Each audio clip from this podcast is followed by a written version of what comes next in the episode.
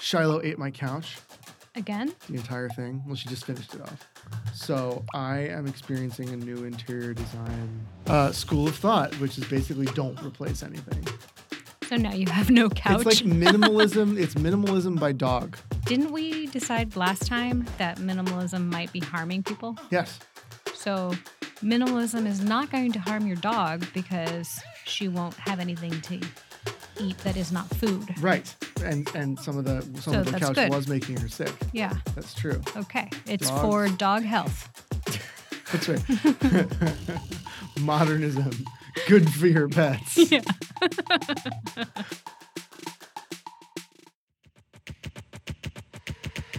This is Charles And this is Rachel. from BNV Radio. This is Design Goggles. Chances are, if you live in a city, you've noticed them.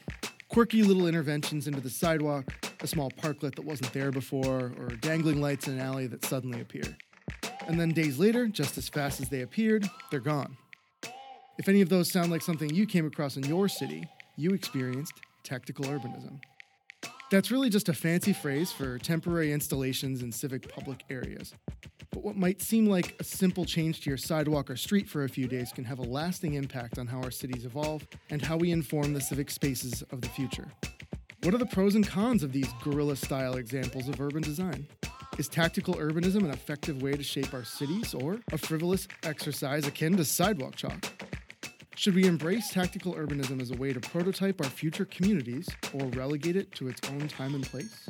To help us answer those questions and more, we have with us Taylor McNeil, a landscape architect here at Board and Vellum. Taylor, thank you for joining us. Thanks for having me, Charles and Rachel. So before we get into all of the tactical urbanism discussion, how uh, how long have you been in Seattle and where did you grow up? I've been in Seattle since October of last year, so coming up on a full year. And before that, I was in Texas for my whole life. So I started out in Dallas, Texas, and went to school at Texas A&M University, and then I lived in Houston, worked professionally for about five and a half years, and then decided to come up here through a series of events. But it's a different story entirely. Next week's episode will be called a series of events where we go on a Taylor's complicated trip from Texas to Seattle. Lots Everyone, everyone I've ever met from Texas thinks Texas is like the super super special place. Are you one of those people? You know, I, I don't have like a lot of school spirit or like loyalty to those types of things. I grew up in like a metropolitan thing, so I don't have the Texas accent mm-hmm. very often. Do other Texans are they able to spot it? It's more people that aren't from Texas, they can hear it better. Oh, Because if I'm meeting another Texan, they're going to be like, Where's your accent? And they think I'm an imposter and I'm not really from Texas. But it's more of an East Texas thing and a West Texas thing to have an accent. Mm-hmm. Most of the metro areas, you just don't have that just mm-hmm. because diversity and urbanism and all those things. So Has it been adjusting to Seattle from Texas? it's funny you asked that because just this whole last week, every day I walk outside and I say, I freaking love this city. You know, like the weather plays a huge role for me. It's just been like great since I got here. I'm really into the outdoors, like most Seattle people, I'm sure. So getting outside and seeing a new uh, geology and different climates and ecologies that are out here is really interesting for me. So it's been a, like a series of explorations since I got here for sure. Just going around to different regions and seeing the rock formations and kind of the geological history of things. It's been fascinating. It's awesome. Yeah. Putting the subject together for the show, the phrase tactical urbanism is appropriate, but I found it to be a difficult wall to jump to figure out a way to make it sound accessible. It sounds really exciting from a designer perspective because like it just sounds like something I want to read about as a designer. But I thought about, oh my gosh, like if I'm like talking to a person who doesn't live in the design world, tactical urbanism is going to seem like this extremely esoteric thing. The funny thing is, from what I read, it's actually very, very simple and one of the most accessible ways to interact with design. Yeah, I don't like the name tactical urbanism for Yeah. the same reasons. Uh-huh. It also sounds kind of gimmicky, you know? Right. The name tackle urbanism also has a lot of synonyms. So, like pop up urbanism is a different word, uh, do it yourself urbanism. Um, urban acupuncture is something that people say a lot. Oh, I like that. Yeah, so the accessibility of the idea is its like attraction, and so giving it a name that suits that better, I think, is probably one of the first steps. But this is a really relatively recent concept that's being explored in like design studios and city planning. So I'm sure we'll see variations of this pop up, and they'll have different names and different offshoots over time. Collectively now it's being referred to as tactical and i think it's because it's like these acute moments that are very intentional Mhm. and they're part of a larger strategy so the united states just has a strong military history and i think someone just riffed off that you know right? yeah Well, I mean, yeah, the more I think about it, it makes sense. At the same time, it's like it's so simple. It can be so simple, I guess is the better way to put it, because it could be quite complicated depending. What are the boundaries of tactical urbanism on both ends? On what end do you fall off that something is so simple that it's not? mm-hmm. And then on what end does it become a building or a park or a sidewalk or a sanctioned part of the city? Sure, like an actual improvement. to the Right, city. right. So I think we can think of tactical urbanism in like two distinct categories. One is more about human expression and placemaking, and the other one is more planning initiatives and stuff. So we can go down both rabbit holes because I have experience with both. But let's talk about the urban planning side of this first. I think we need to like zoom out in like the context of like why tactical urbanism is even a thing. Right. So I'm sure you've seen like those awesome maps of figure ground. And if you look at those maps, they very clearly show kind of the network of buildings and then open space that stitch those places together. And if you look at like a medieval city like Barcelona or something, you'll see these like very tightly knitted cores that have these very obscure turns and kind of these hidden spaces all of it's connected by this kind of ad hoc or almost like organic growth. It looks like an organism. And then you look at, you know, let's just say post war United States city like Atlanta or Dallas, like they're very rectilinear. The geography of the region is not really taken into play. There's a lot more evidence of human control and structure. And that definitely led to like larger blocks. And so that's a big thing in urban planning is that the longer the block distance, the less walkable a city Mhm. is. And walkability is important for a lot of reasons. It's an economic driver for the surroundings. It also helps with sense of place. So I think what has happened is that we've seen kind of a divergence of the human side of cities being replaced by more efficient transportation oriented cities. And especially after World War II, with the rise of the automobile, you can see how city planning largely revolved around creating accessible lanes for car travel. And so you end up with city right of ways that are 100 feet wide. And who wants to walk across a 100 foot crosswalk? You know, so you're creating these misscaled spaces and you end up with bleak urban environments that don't support residential life. They can't support the corner stores. They can't support the local shop owners because there's nobody there. It it just becomes a ghost town essentially. Mhm. Houston is a perfect example of that. And that's where I started doing all my tactical urbanism was working for a planning firm and so we started to address a lot of these things. And there's a lot of great resources out there these days that have identified these problems in the urban environment in terms of scale of streets and right of ways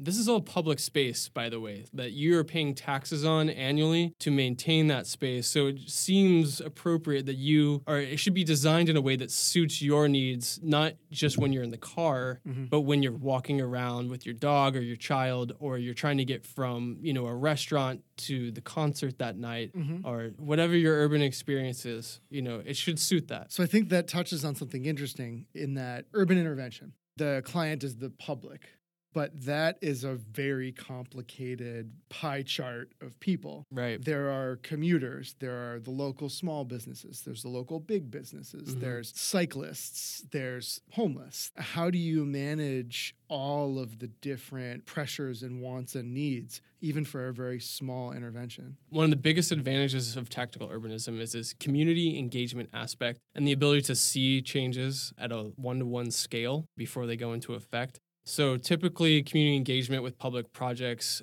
It's kind of town hall style meetings Hmm. where people are given a time and a place to show up and voice their opinions on something that's definitely going to affect their lives. And a lot of people work multiple jobs and don't have time to do that, but the project is going in their area. Mhm. So I think one of the advantages of tactical urbanism is that it's a short term, temporary thing. It goes out, you get to demonstrate its effect through the realignment of the space. Let's say mm-hmm. you add a crosswalk and you take away a lane and add a protected bike lane in. You can do that with tape and leave it up for a week and then give people a chance to live with it mm-hmm. and actually provide real time feedback on those improvements. You get like some nuanced feedback too, like, hey, the bike lane here, there's a conflict with the intersection right there. And those are things that you can't necessarily determine in the planning process mm-hmm. or in a town hall meeting. Those are things that have to be there for you to be able to test it. And so I think having that builds a relationship between an individual and the community that they're mm-hmm. listening and they're not moving forward with large amounts of tax money to implement something that they haven't vetted with the community. Right. So this gives that opportunity for prolonged feedback period, which is super important in like getting contextual design right. Mm-hmm. And then they can stage the improvement over time and make modifications based off the feedback from the tactical version of the long-term improvement. Wow. Does that make sense? Yes, no, that makes perfect sense. During my research, I discovered, and I had no idea, that parklets and temporary parklets are actually very controversial as far as tactical ur- urbanism is concerned. And there's a lot of discussion over which economic strata really benefits from, you know, Mm. temporarily taking parking spaces and doing things with them. And I, I don't even have a specific question. I'm just eager to know more about how that became controversial and what the different discussion talking points are. The commercialization of public space, essentially. It sounds like it. From what I was reading, it's more uh, who. Uh, it's or just what is the pushback that you get from taking over Okay. Yeah. what was the considered resource public and the space that resources could that go into to? it because it's strange. It's like those parking spaces are public space and then they become semi-private, Mm-hmm. not truly public. And Right. not In that just case. anyone can decide to take over a parking spot on parking day, right? There's an Right, right, right. application Oh, process. interesting. There's, Or Uh-huh. is that different by city? It's very different by city. Mhm. So that's like a whole. so it's not like somebody can just decide, a private citizen, I'm going to decide that this parking spot is now my personal private space. Yes, you cannot just go and well, you can. You can do whatever you want. Uh, that's kind of the root of it. The unsanctioned side of tactical urbanism is that's the spirit that it's trying to capture. You know, mm-hmm. but Seattle specifically has done a really great job of streamlining the municipal process for getting a permit to do something like this. Granted, when we're talking about parking spaces, that's relegated to one day, which is parking day, mm-hmm. September 20th this year, but annually it's the third Friday of September. Mm-hmm. And so that's really the only opportunity to do that and kind of have a blank slate or tabula rasa. I get to decide what I want this to be. To go through the actual process of permanently converting a parking space would have to do a lot of rounds of design and community mm-hmm. feedback and tactical urbanism would be a part of that process but you couldn't just go out and claim a parking space like a squatter you know Have you'll get kicked out Have you heard of any anyone that bothered to go through the formal proposal process to set up a parking day location get turned down? Are there criteria that would not allow you to Yes. win approval of the spot? Yes. So they don't want to do anything that would be a distraction for drivers Okay. because the root of this is that we want to make cities better, and part of that is safety for everybody. So mm-hmm. they don't want loud music. You have to respect the visibility triangles of intersections. You can't obscure walking aisles or the mm-hmm. existing sidewalk. You can't have things that hit you in the face, you know, like just, you know, normal really commonsensical things. all, But my, all my best ideas. are just- Right. anything aggressive, I think wouldn't go over very well. But yeah, balloons was like one of the things you couldn't have, like streamers and stuff. Oh. So they might be a little surprised when they see what we have for this year's event. But Seattle is a lot more open to these tactical types of interventions. For example, in Houston, it was very difficult. There was no actual permit to do a parking day or a parklet. You had to get a temporary street use permit that was also it was the same permit that you would have to get if you wanted to have a parade, you know, and along with that is a million dollars worth of liability insurance. Oh. And that's just oh. completely unattainable for the average person. Yeah. So in that sense, like it shifted parking days sphere of influence to only corporations or businesses that could afford that type of insurance. Right. And you don't get to the real spirit of it in those types of situations. Whereas with Seattle, it's like you fill out like a, a survey monkey and you show a picture or a site plan of what you plan to do and they take care of the rest for you. it's Super fantastic. simple and love free. city. It's not even funny how awesome living here is. It's really awesome. And so Seattle also has these like community crosswalks program, which is another example of tactical urbanism, like turning into like a publicly funded process that is now a distinct part of placemaking for different neighborhoods and also builds like the capacity of citizens and artists to get involved in like making their neighborhood the place that they want to live in and telling the stories that are important to them and that they want to hear and all those things. But yeah, Seattle's very far ahead of the rest of the country. Um, New York City is really far ahead. Mm-hmm. This whole tactical urbanism thing just blew up when New York City started doing it.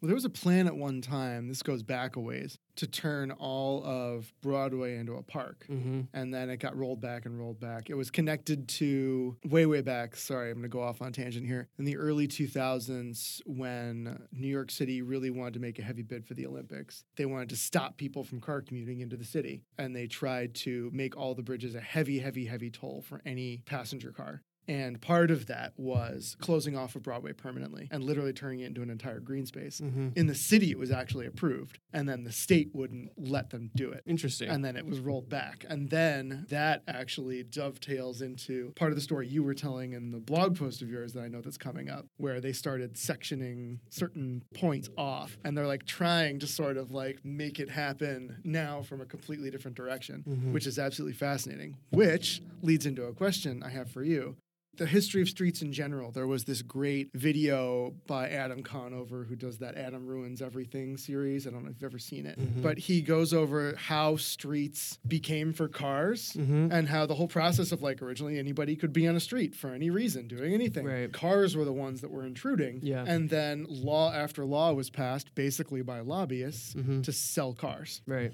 and that streets were essentially public spaces paid for by taxpayers handed over to car companies. Yeah. And now this seems like the beginning of trying to reclaim it. Do you ever find that frustrating that Oh. we have to now reclaim the very spaces that we pay for? Yeah. Reclaiming the infrastructure. yeah. Yeah, it seems counterintuitive, but we're just so entrenched in this really convenient way of transportation, Mhm. and there's nothing financially like viable for most communities other than that. So that's kind of where we're stuck. And so the frustration, you know, that maybe I feel sometimes and others is definitely the crux of the passion for tactical urbanism. It's definitely about making some type of respectful protest on the control of the right of way mm-hmm. by vehicular cars. Do guerrilla interventions tend to be more ambitious than non? People who don't bother to get permits, they go out there, they do something crazy. I would say those are usually smaller scale things, but they usually stand out more. They're more interesting and more expressive. So that's like the human nature side. It's like human nature, like we want to influence our environments and we mm-hmm. want to have some level of control over our things.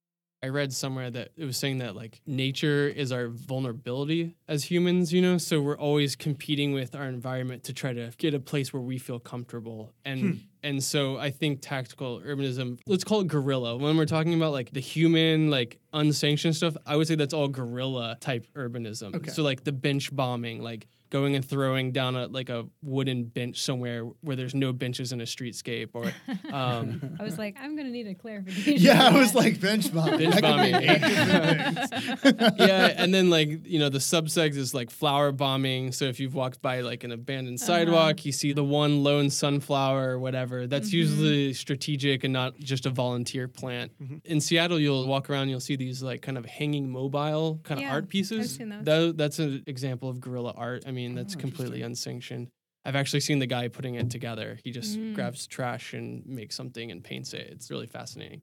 And then like also like you know you see cyclists ride around with spray paint in their back pockets is because they're spray painting cracks to like to show Oh, like where like a danger might be. So it's also about like bringing safety issues out of the periphery into kind of the focus of things. That's super cool. Um, I had yeah. no idea about that. Yeah.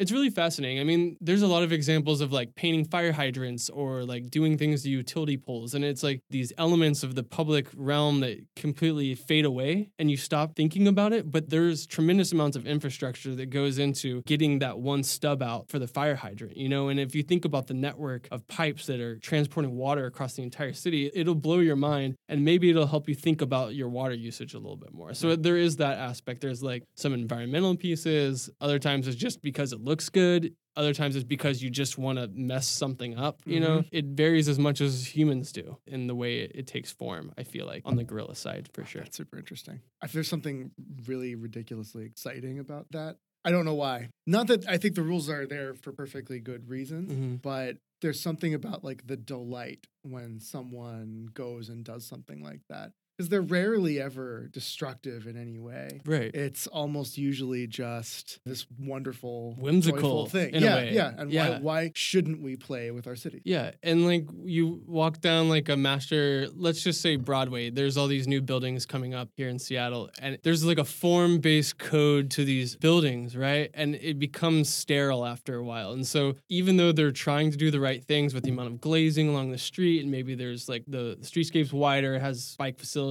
street trees, wide sidewalks, all those types of things. But it's still kind of gonna feel like it could have been anywhere, right? Right, So the tactical or the guerrilla stuff is like really cool for giving it that uniqueness and that sense of place, which I think is desperately missing in most cities, is that sense of identity in neighborhoods. And so tactical urbanism is a way of like advancing that and making it more accessible and giving people the feeling that they can affect something that they pay taxes on because you know, I feel like they should. You know, that's my opinion.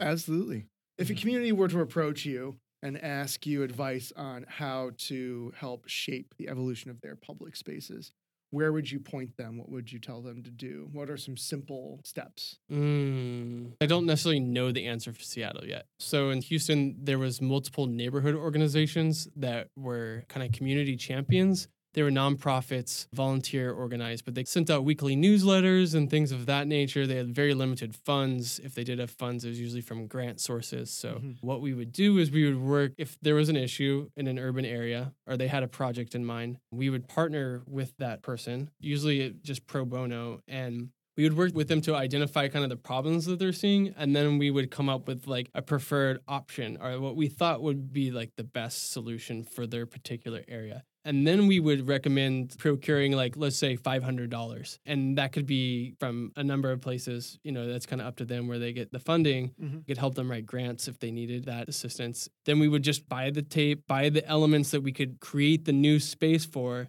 and lay it out and tape it out. For example, we did a bike lane on this underserved street, and there was a, a very frequently trafficked corridor to an elementary school that had zero crosswalks, and it went across a five lane road at one point. Wow. Um, and there was no nuance to the street, so it was just five lanes. It was like a drag strip, and it's just not a safe place for kids to be walking back and forth. And it was two of these streets, one block away from each other, so it was a very kind of hectic environment. And so we wanted to strategically go in and link this corridor to the school, and then tee off these on-street bike lanes to reduce the number of lanes for that street, slow the traffic down, so we did a bike lane on one side, on street parking on the other, narrowed it down to three lanes. And then we had these really colorful crosswalks. We tested it on one street for one day with $500.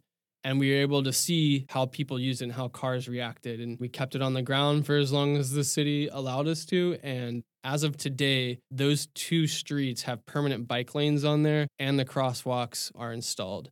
So it was a great way for community leaders to organize neighbors into a volunteer event. So they felt like it wasn't just some outside source coming in and like solving their problems for them. It was like they were integral in the team that demonstrated the success of these like transportation improvements. Yeah. Proof of concept. Exactly. That's cool. And so it led to proof of concept, and then you got the public funding behind it from the city. Mhm. They permanently install these things, and the hope would be that private development would piggyback on the public development and start changing things like light poles and widening the streetscapes outboard of the curbs once they saw the success of the maneuvers we did within the lanes. And so you kind of like, it's the series of interventions that build towards that final solution based off the proof of concept that you established. So, if the gloves were off and you could kind of do any intervention in the city, any size you wanted, what would you do? What do you think Seattle needs the most? They have all these crazy intersections on the sides of hills with like six lanes going off in different directions. A lot of that needs to be rectified. There's some of these like small, forgotten spaces, like forgotten little parking stalls that were a byproduct of some weird geometry. Like, I love the forgotten, like weird spaces in Seattle and like converting those into more pedestrian oriented and like simplifying intersections. I would start there. So, for our listeners that aren't in Seattle, so they're not roundabouts, they're not giant things, but they are small, circular, so called traffic circles, Yeah. islands in the middle of intersections that do not have stop signs. Right. And it's always a gigantic debate about who Are gets they- to go first in the intersection. But as I understand it, those traffic circles are not maintained by the city. It's Mm-mm. it's it's a community based thing for Right. maintaining whatever traffic circle you might be near. Yeah, Is that in itself a form of this kind of ownership over public spaces or absolutely. I yeah. guess it is officially sanctioned per se. I haven't heard of anybody getting in trouble for doing something inappropriate on one of those, but I'm sure there are rules. I'm not sure the rules, but you're definitely right. It's not maintained by the city, and it's kind of up to whoever's going to do something there to kind of like set the standard. Each of those little circles on my street, which is in Capitol Hill, is Mhm. different. Mhm. And it's because there's different housing units and Yeah. different demographics of people. So they just uniquely kind of express their sense of place. There's a really good example of this in Oakland, California Uh-huh. where they took one of these little roundabouts. Some guy noticed that there was a bunch of crime in this area, and this little roundabout was being used as basically a dump site. and so he went out and bought like a two foot tall Buddha statue, and he set it on a rebar stake and set it in the ground as like a permanent thing. And it just completely changed the area. Like Mhm. people started coming to the Buddha like in acts of prayer. Like somehow it emanated a sense of peace or like It's like a whole different sense of what, who is it? Uh, Jane Jacobs having eyes on the street. yes, Mhm. exactly. but Buddha is watching. Having you. Buddha on the Yeah. street. Yeah, Totally. Buddha on the street. you know, someone put one in my apartment and I thought it was like the greatest thing ever and it was gone two days later, you know. So it- Not like literally inside. no, inside my apartment. Did you? Someone put a did you Buddha invite your them apartment? in? Yeah. No, sorry, not not in my actual room. I'm like, really? in You the just hallway. showed up oh, there. in the hallway. No, that'd be weird. I Like was some just like, whoa. Tactile urbanism ghost yeah, exactly. Haunting I was me. getting A little creeped out of there. must have done something wrong on a public project. Tactical residentialism. Or maybe something right. yeah, yeah. Yeah, yeah, I'm glad you're happy with how the project turns out, but please stop leaving Buddhas in my in my apartment. Not cool. totally. But it changed the area and the crime went away and like people started building like structure around it and improving the area even further. So it's just like mm-hmm. sometimes it's the smallest little like Yeah, intentional awesome. act can completely change an area. I mean, that's a great example. If you listen to 99% Invisible, there's a second half of a podcast that's all about that. And it's really Mm. interesting. Cool. Yes. Do you think there are ones? I mean, because that is a very uplifting story Mhm. about communities. I can't help it, but I wonder if there are ones where there's like a competition about you know which neighbors want to have control over the traffic circle, and they're trying to undermine each other. And have you ever heard of any stories of community disputes about who has control over their local traffic circle? I can't help it. I just go there. I'm like, well, this You know, is no, I. I want to have that story. This whole conversation is me. It's like inspiring me. I have a traffic circle that you're gonna go take ownership. that ownership? it's trash. It's garbage. There's nothing on It's it. It's on you, Charles. Why are you letting It's it on slack my street. like I know. that? I had no idea I could just do that. Yeah, I just thought the city would just like do No. something to no. Yeah, and it's literally garbage. Yeah, don't and wait no for the one city. takes any care Well, of you it. are at all. such a terrible community member, not taking care of your traffic circle. Well, that now that I know that I can, I'll bring the Yeah. seeds. Yeah. Seriously, I want to put a tree and we'll do some things to it. It's gonna be great. But you can't look at my house Okay. and anything that I've planted. Okay. So first, I need to put like a giant screen in front of my house. so I don't judge your landscape. That's right. I don't need that don't right need now. I'm not that judgmental as a curtains. landscape That's good to hear. I only have like a three foot by nine foot strip of thing to do anything with, and it's not ambitious. Sure. So That's a very small plot. yeah, exactly. Yeah. That's all I've got. But yeah, no, it's totally inspiring me to do something with it. Okay. Here's a great example. This always happens. Like pop up bike lanes Mhm. happen in a, an area that was parallel parking. Oh, People always park in the bike lane, and it's very Mhm. contentious about getting them to move. And because it's not fully sanctioned or part of a, like, let's say, capital improvement plan, then they're refusing to adhere to these temporary restrictions. So, I mean, anytime you have humans involved with anything, things are going to go south, probably. You know, it's funny you should mention that. So, it- Philadelphia, where I'm from, is one of the most bikeable cities in the country. It's Mhm. got, it used to have the most dedicated bike lanes, but that's probably not true anymore. But that happens sometimes. But the cyclists are so crazy about it that if you park in a bike lane, your window will get smashed. Like it's Philadelphia, so like that's like they don't ticket you. I, I really like that. yeah, yeah. It's just like the cop will just be like, "Man, they're gonna get it." Like they're just gonna drive by. well, they've developed a sense of ownership because Yeah. now part of the right of way is allocated for them specifically. Yeah. And so you can see the entitlement and drivers have sometimes in conflicts with pedestrians. They feel like they own this situation or Right. whatever Mhm. that passage is. So adding these on street facilities for different modes of transportation is all part of equalizing kind of the sense of ownership.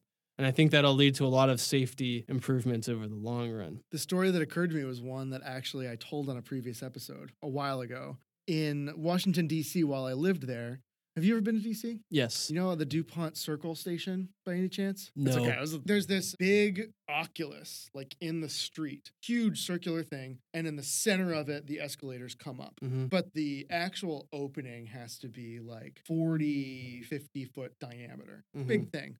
And then it's a very, very steep escalator, and there are these terrace planting areas, except nothing is ever planted in the planting areas. I used to commute through this section all the time. And it came through one day, and suddenly there were just flowers in all the planters. But then a story came out later in the post that said that someone had actually just gone and done that Mm. and it was like an article about this guy, but they didn't use his name so that he wouldn't get in trouble. And then the city went and ripped them out. What? It's a complete waste of resources. Yeah, like they dedicated a team of professional uh, city of the District of Columbia landscapers to literally rip all the flowers out, not replant anything. And it was like, oh my god! But like, there's a situation where it didn't so it didn't work out. Yeah. Even if they just literally dug them up and then set them back down a couple inches to the right For or the, whatever, for, to- for so the that it was union wages sanctioned or by the something, city. right? That would have made sense. Yeah, if they just watered it once, Yeah, you could have they could have said that they sanctioned it. Did I mention I, I left Washington D.C.? Did, I- did that come up? Is that why? Is that why? That, that was It's- the last thing. You're like, that was is the it." last straw. I went into the office the next day and I was like, I'm sorry. Oh, that's funny. I was here until you ripped the flowers out.